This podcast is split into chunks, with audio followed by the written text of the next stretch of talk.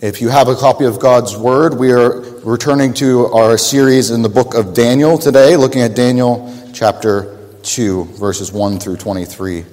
Would you please uh, stand out of reverence for God's Word?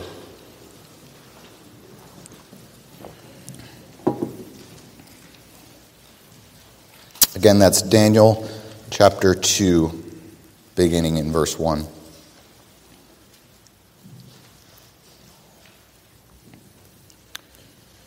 In the second year of the reign of Nebuchadnezzar, Nebuchadnezzar had dreams.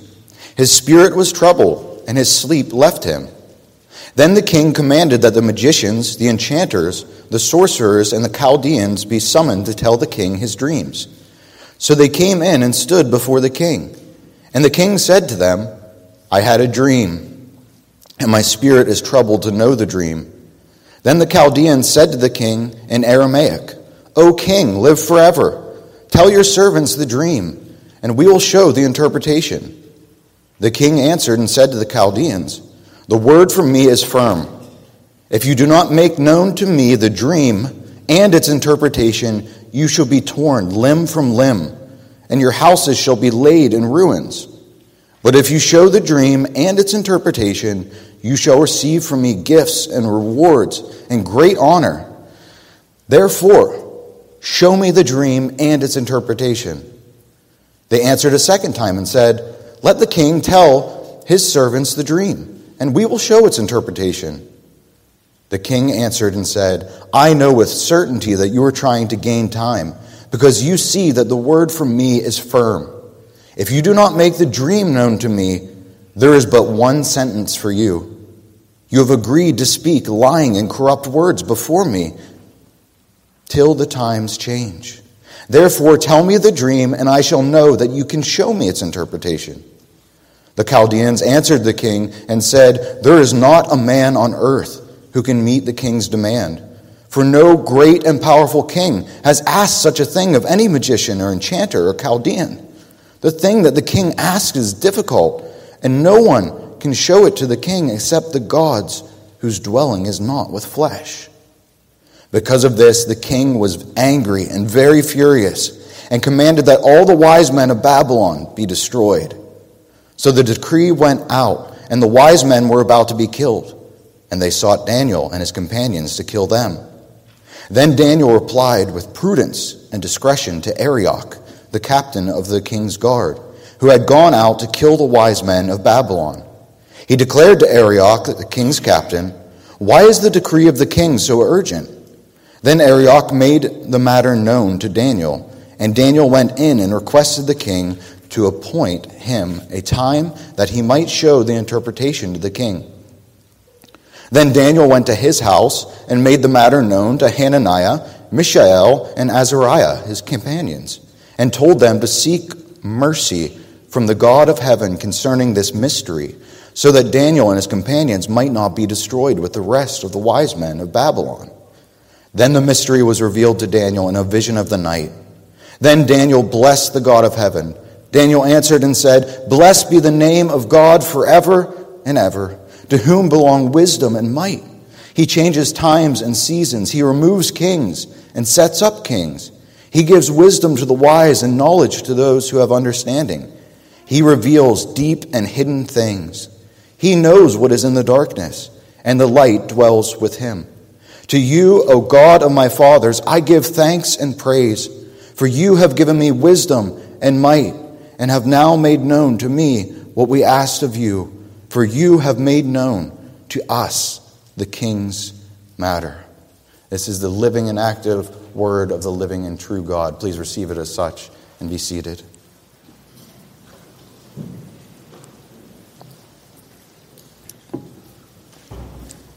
What is it that keeps you going day after day, week after week, month after month, and year after year? What is the hope that sustains you when you are going through difficult times and trials? In the world, and even in some parts of the church, there is an emphasis on the, the power of positive thinking. According to the world and its ways, positive energy is all important. Like you see those bumper stickers that say, if something can go well, it will. But we know that things often don't go well, that things actually go very bad. And you might even see a dent on that very same car. But as Christians, what is it that keeps us going? What is it that helps us get through those most difficult and trying times and the sufferings which we face in this life? What keeps you going? The truth is, positive thinking is important, but it has to have its basis in reality, in the truth of God's Word. Perhaps there's no greater example of this in Scripture than those famous words of the psalmist Yea, though I walk through the valley of the shadow of death, I'll fear no evil, for thou art with me. Notice that the psalmist's hope and assurance isn't that if something can go well, it will. His hope and assurance, even when he's facing evil, even when he is in the valley of the shadow of death, his hope, his encouragement is that thou art with me. The Lord is with me in this time of trial. In this passage and in this book, Daniel and his friends are walking through the valley of the shadow of death, facing evil head on, being in the most difficult situation of their lives. Yet in their situation and in their suffering, Daniel and his friends are sustained through the revelation of a mystery, through the revelation of God's will working through and among the nations of this earth, bringing about his purpose. In a similar way, we who are also in that same world of sin and misery, we too are sustained by God's revelation of his mystery, that in the Lord Jesus Christ, he is with us. That revelation and mystery is the salvation which Jesus Christ brings through his person and work to both Jews and Gentiles.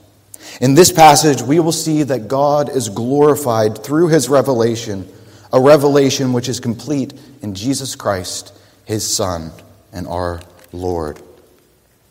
We will look at this passage under three headings.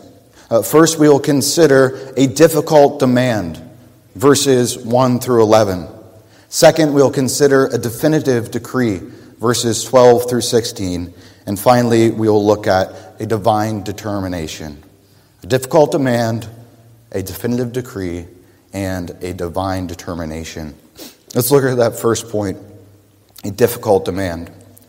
Uh, chapter 1 of Daniel finished by describing Daniel and his friends' three year training, training program in Babylon, in the courts of Babylon, to stand before the king, with the result being that Daniel and his three companions excelled and surpassed all of the other wise men in Babylon, not only the trainees, but the seasoned wise men of the land. In verse 1 of chapter 2, we are told that in the second year of the reign of Nebuchadnezzar, Nebuchadnezzar had dreams. His spirit was troubled, and his sleep left him. Because this says in the second year of the reign of Nebuchadnezzar, and Daniel's training was to be three years, uh, some have thought that this narrative took place during the training program of Daniel. Uh, but I think it's better to see this in chronological order. Remember, we talked about the different ways of having a calendar and years, one which referred to when the king ascended his throne, and the other which kept track of the full year. Uh, well, in the three year reference of Daniel's training, it's referring to three full years. But when it talks about the second year of Nebuchadnezzar's reign, it's referring to ascension years. In other words, the, when he ascended would have been counted as one year. His second year would have been, well, his second year would have been counted as one year, and then the second, the third one would be counted as second year. So it sounds very confusing, and it is. But the point is this: it's not a contradiction. Daniel's first year would have been the ascension year of Nebuchadnezzar. Daniel's second year would have been the official first year of his reign, and then Daniel's third year would have been the second year of his reign, exactly what this text tells us. That's just important to note because people try to see it as a contradiction, but it's not, and it actually makes perfect sense, and the original readers would have known that. In any case, at this time, Nebuchadnezzar is disturbed by troubling dreams and is not able to fall back to sleep because of them.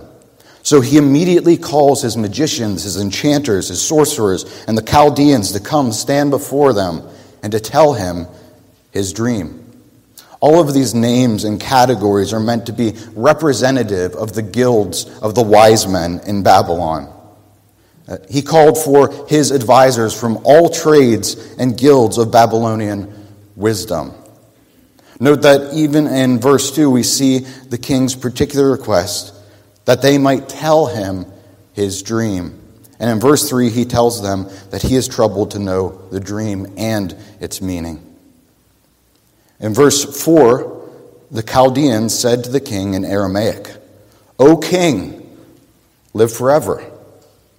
Tell your servants the dream, and we will show the interpretations.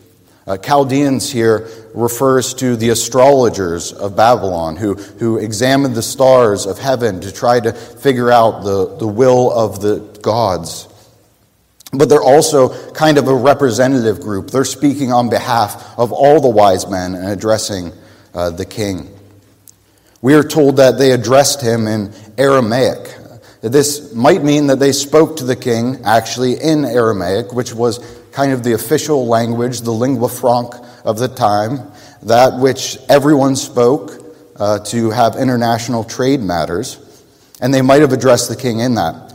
But it's also indicating something that happens in the text itself. Up until this point, uh, they, it has been written in Hebrew. Now it switches, and until the end of verse uh, chapter 7, it goes into Aramaic, a similar language, but a different language. And this is important because, as I said, this was the international language. And when we're looking at chapters 2 through 7, we're looking very particularly on the Lord's will and working among the nations, how he sets up kings and brings them down. So he, Daniel writes this in a universal language as the nations are being addressed, even. Notice, too, that the initial request of the king is to tell him the dream. It's kind of overlooked by the Chaldeans as they address him. Uh, they ignore this request and they tell him, "Give me, tell us the dream, and we will give you the interpretation." But Nebuchadnezzar has something else in mind. The Chaldeans are right that this is the traditional procedure. Usually, you would tell somebody the dream you had and then give its interpretation. Uh, we even have that example in the Bible with Joseph, that Pharaoh gave him the dream and then he interpreted it for him. But Nebuchadnezzar has something else in mind. So in verses 5 through 6, we read The king answered and said to the Chaldeans, The word from me is firm. If you do not make known to me the dream and its interpretation, you shall be torn limb from limb and your houses shall be laid in ruins. But if you show the dream and its interpretation, you shall receive from me gifts and rewards and great honor. Therefore, show me the dream and its interpretation. Uh, here, the king makes it very clear that his word is firm and it is severe. If these wise men cannot make both the dream and its interpretation known, then they will be torn limb from limb and their houses will be made into a dung heap, a refuse. This is a firm decree. And this shows you somewhat of the, the type of king that Nebuchadnezzar is and the type of situation which Daniel and his friends are in, in the courts of Babylon. Yet again, knowing that they can't possibly give him the dream, they ignore the king's request again and they just ask in verse 7 for him to tell them the dream and we will give you the interpretation. Follow the protocol, Nebuchadnezzar. In response to this, Nebuchadnezzar asserts that he knows that they are just trying to buy time in fear of his word, which is firm. But in verse 9, he tells them that if they can't tell him the dream, he can be sure that they are lying to his face, that they're crafts, their trades, their guilds are completely useless. Therefore, they must tell him both the dream and give its interpretation. But the wise men respond in verse 10 through 11 There's not a man on earth who can meet the king's demand. For no great and powerful king has asked such a thing of any magician or enchanter or Chaldean. The thing that the king asks is difficult, and no one can show it to the king except the gods whose dwelling is not with flesh. These Babylonian wise men are right in two ways. First, it is true that this is a big request, which is out of the ordinary practice, as we've noted. Usually, the king would give his dream and then get the interpretation. Second, these wise men are rightly acknowledging that Nebuchadnezzar's request is not in the power of any man, but this belongs in the province of God. They say what the king is asking is difficult. No one can do it except the gods whose dwelling is not with flesh. So they're right that this is an unreasonable request and unprecedented. And they are right that, in a ma- that this is a matter which divine, uh, divine intervention must reveal. What is interesting about this is how honest of an admission of their own limitations which these men make. All of their different trades, all of the different arts, all of the different wisdom they had was exactly for this purpose. You examined the entrails of animals. You looked at the stars to try to interpret them. You noticed the flights of the birds, and you claimed by this that you could understand the will of the gods. But here they're saying, we can't do it. We do not have it in our power. That is something that is beyond us. This sets up the situation where the true God, the God of Israel, will reveal himself and his purpose through his servant. But first, the situation escalates to a crisis, which brings us to our second point. But we've just looked at the difficult demand of Nebuchadnezzar.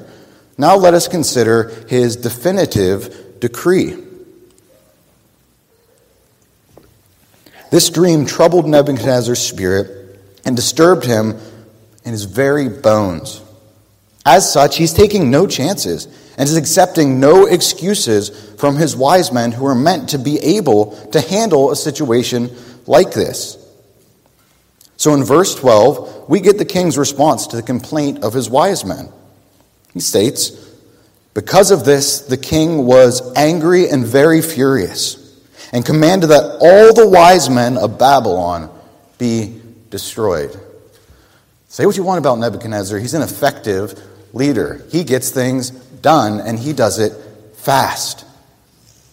The very purpose of having all these wise men was exactly a situation like this to give counsel to the king, counsel supposedly from the gods. Yet they've denied their ability to do this, and they've sought to work around his command. What use are they? Nebuchadnezzar will have none of this telling them that there is no other option, just so you guys know, there's no other option. You either give me the dream and its interpretation, either that, or you're going to be torn into limbs, and your house is going to be made into a refuse heap. You're not in control of this situation. Those are your options. Since they deny his request, the king became furiously angry, is how it really should be translated and commanded that all the wise men in his kingdom be put to death. So we're told in verse 13 that so the decree went out, and the wise men were about to be killed, and they sought Daniel and his companions to kill them. Again, Nebuchadnezzar wastes no time. If his counselors cannot perform their basic duties, interpreting the will of the gods, presenting his dream, and explaining it to him, they're no good to him. And in his rage, he commands their death. At this point, Daniel and his companions are considered among the wise men of Babylon. Therefore, they are sought to be killed. The question is, how will they respond? Verse 14 tells us Then Daniel replied with prudence and discretion to Arioch, the captain of the king's guard, who had gone out to kill the wise men of Babylon. In chapter 1, we saw how Daniel had responded to the king's command that he be fed from the king's table and drink his wine. He responded with calmness and respect, and that therefore the Lord showered upon him his grace and granted his request so that he might not be defiled by the king's table. Now, again, in an even more desperate situation, Daniel remains calm and replies to the authority over him with both prudence and discretion. We're told what he said in verse 15. He declared to Arioch, the king's captain, Why is the decree of the king so urgent? Then Arioch made the matter known to Daniel. Again, here Daniel does not panic, but respectfully inquires into the situation and learns the dire situation which he has now been brought into. And we read in verse 16 of his response And Daniel went in and requested the king to appoint him a time that he might show the interpretation to the king. That Daniel has such access to the king supports the fact that he already has completed his training program, as we talked about, and he is now an advisor to the king. Unlike the other Chaldean advisors to the king, Daniel does not complain of the unfairness of the request of the king, but he calmly requests a hearing before the king, a time at which he might make this matter known to the king. We can learn much from this narrative by contrasting the reaction of the wise men of Babylon with the response of Daniel. In response to this request of the king, the Babylonian wise men respond with treachery, deceit, and ultimately despair. Yet, in the same circumstance, Daniel responds with prudence and discretion. What makes the difference? Whereas the wise men of Babylon were trusting and hoping in their own cunning and craft. Yet Daniel was trusting and hoping in the Lord his God. As he is facing evil, as he is walking through the valley of the shadow of death with a death sentence on him, Daniel knows that his God is with him and he acts accordingly. This brings us to ask as we face trials in this life, as we face temptations, as we face evil and walk in the valley of the shadow of death, do we ourselves trust in the Lord and take comfort that He will guide us and comfort us? Or are we trusting in our own cunning and craft? Moreover, what is the basis of our trust and hope that the Lord is indeed with us to comfort and guide us? This brings us to our third and final point. Uh, we have considered both the king's difficult demand and his definitive decree. Now let us look at the Lord's divine determination. We've been told of Daniel's prudence and discretion, in making an appeal to the king that he might meet before him and give him the dream and its interpretation. Now we are told of his preparation. Verses 17 through 18 state that then Daniel went to his house and made the matter known to Hananiah, Mishael, and Azariah, his companions, and told them to seek mercy from the God of heaven concerning this mystery, so that Daniel and his companions might not be destroyed with the rest of the wise men of Babylon.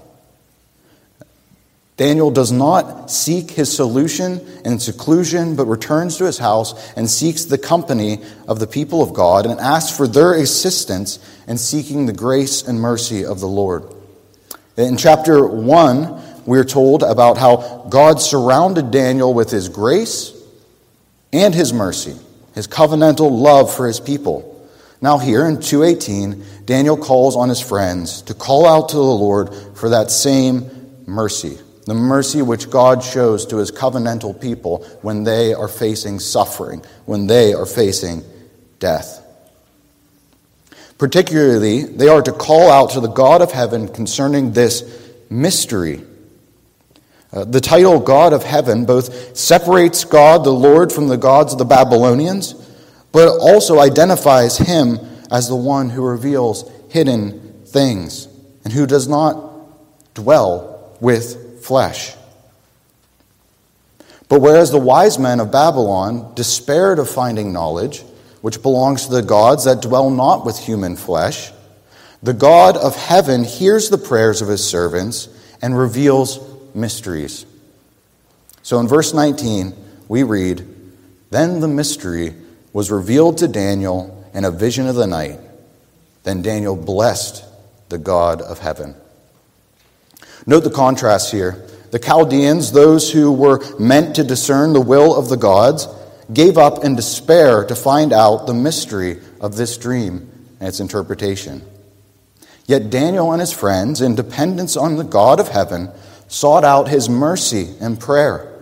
And as a result, Daniel received the revelation of this mystery. And in recognition that it is not his cunning and craft, and recognition of his dependence on the Lord, in response to his grace, Daniel breaks forth into glorious praise. He says in verses 20 through 23 Blessed be the name of God forever and ever, to whom belong wisdom and might. He changes times and seasons. He moves kings and sets up kings. He gives wisdom to the wise and knowledge to those who have understanding. He reveals deep and hidden things. He knows what is in darkness, and the light dwells with him. Quick note there that this, this prayer, this praise, it highlights much of what is going on and will be going on in this book. They got exiled. He's the God who takes down kings. Nebuchadnezzar came up. He's the one who sets up kings. But Nebuchadnezzar, he's also the one who puts down kings and kingdoms. It highlights a lot of what's going to be going on. But notice also, Daniel takes none of the credit to himself. He immediately blesses the name of God, ascribing to him both wisdom and might. Moreover, in accordance with the opening of this book and its chapters, he confesses that God is the one who's changing these times and seasons.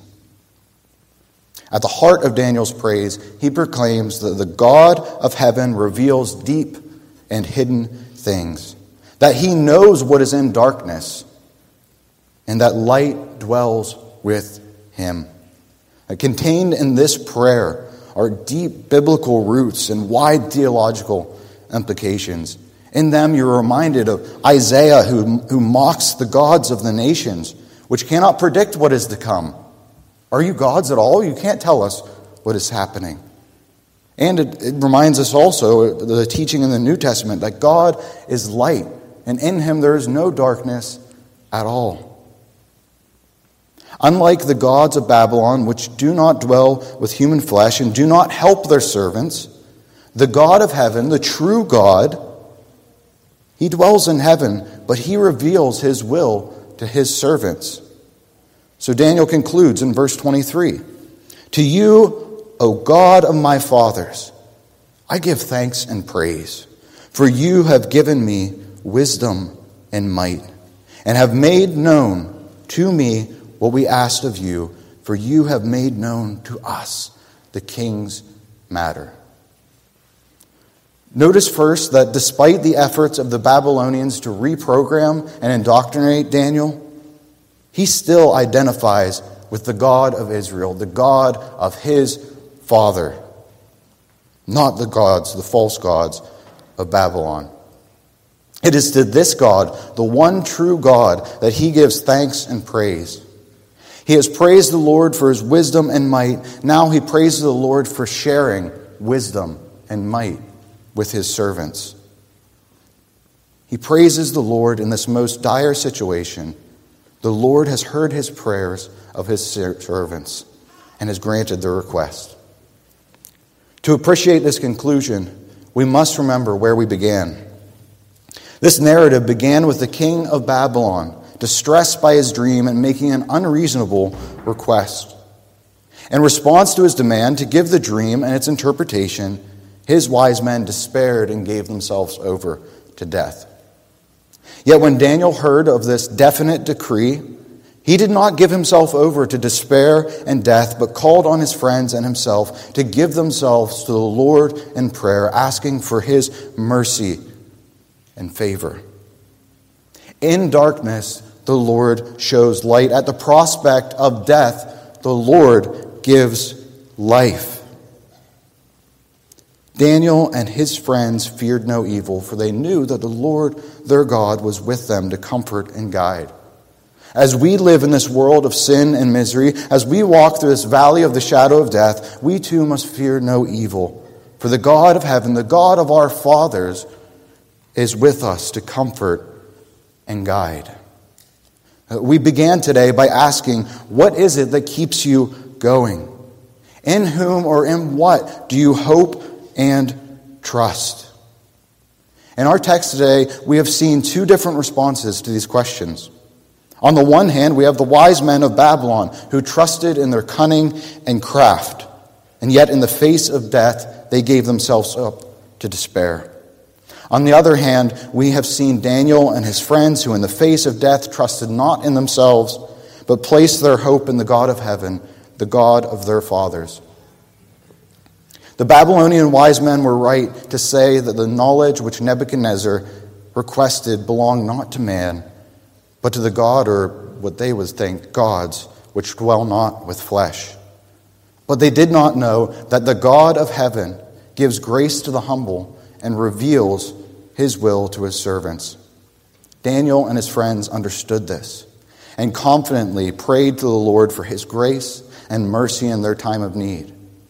But how much more confidence can we have to call on the name of the Lord and trust in Him to be with us? The wise men of Babylon proclaimed that Nebuchadnezzar sought what he sought belonged to the gods which dwell not with human flesh. But in the New Testament, we are taught about Jesus Christ, the eternal God who took on flesh and dwelt among us. Nebuchadnezzar's dream and its interpretation is spoken of with a rare word in the Old Testament as a mystery, which God reveals to Daniel. But in the New Testament, we learn of the gospel of the Lord Jesus Christ, which is described as the mystery which is hidden for ages. That in Christ, God is reconciling both Jews and Gentiles. This is what Paul talks about in Ephesians 3 as the mystery made known by revelation, as the mystery of Christ. In Christ, God dwells in human flesh. In Christ, God brings salvation to his people. What keeps us going? What gives us hope? We have no other answer than this that Jesus Christ came and dwelt among us, that Jesus Christ died to save sinners, which is a trustworthy saying. We no longer look to prophecies or dreams, new prophecies and dreams. For as the book of Hebrews says in chapter 1, long ago, at many times and in many ways, God spoke to our fathers by the prophets. But in these last days, he has spoken to us by his Son as we live in this world of sin and misery, as we walk through the streets of Babylon, as we walk through the valley of the shadow of death, let us look to God's revelation in Jesus Christ, the mystery of ages, who came and dwelt in human flesh for men, for our salvation, as we even confessed earlier. As you go through these troubles, look to the Lord Jesus Christ. In him, God is with us, and in him, God saves and comforts and guides. Amen. Let's pray.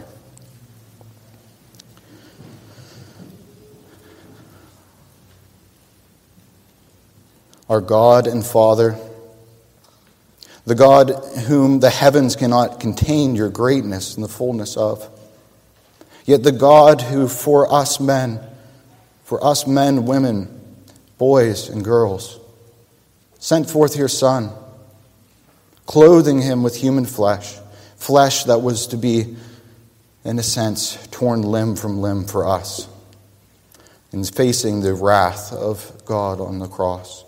How thankful we are for you, Lord Jesus, that you are with us and that you speak to us through your word. We pray that as we walk through the valley of the shadow of death, that we will fear no evil, but we will trust that you are with us and that you care about us. Uh, we pray of all of these things in the name of our Lord Jesus Christ.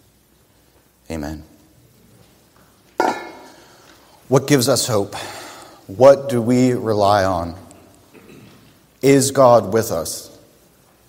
God gives us this meal to show us and remind us that He is with us in the valley of shadow of death. That this is a picture of His Son who gave Himself to death for us and for our salvation. His body broken, His blood poured out. This is what this meal represents. That in Christ Jesus, God has revealed the mystery of ages. In Christ Jesus, God is reconciling Jews and Gentiles, bringing them under Christ, the true King. This is a meal for those who identify with the God of our fathers, with the God of Israel, the God of our Lord and Savior, Jesus Christ. This is a meal for those who are repenting of their sins, who have joined a church, who are baptized members of a church, who are uh, sitting under the discipline of their session, those who are looking to the Lord Jesus Christ as their God and Savior. If that describes you, this meal is for you. If it does not describe you, I would ask that you would let these elements pass. We would not want what is meant to be a blessing to be a curse. But don't let the Lord Jesus Christ pass. In this meal, he even calls you to faith, to look to the one who gave himself for mankind, who gave himself for sinners as such as we are. Um, let us go to the Lord now in prayer and pray, pray that He would bless these common elements to our spiritual nourishment and good. Heavenly Father, we thank you that you give us this meal of your Son, that you dwell with the lowly, that you care about sinners such as we are. We pray, Lord, that you would use these simple elements of bread and wine to feed us with the finest of heaven, to nourish us spiritually by faith, even be working in us by your Holy Spirit, that we might commune with Christ Jesus in heaven on high. It's in his name that we pray these things to you, asking for your blessing. Amen.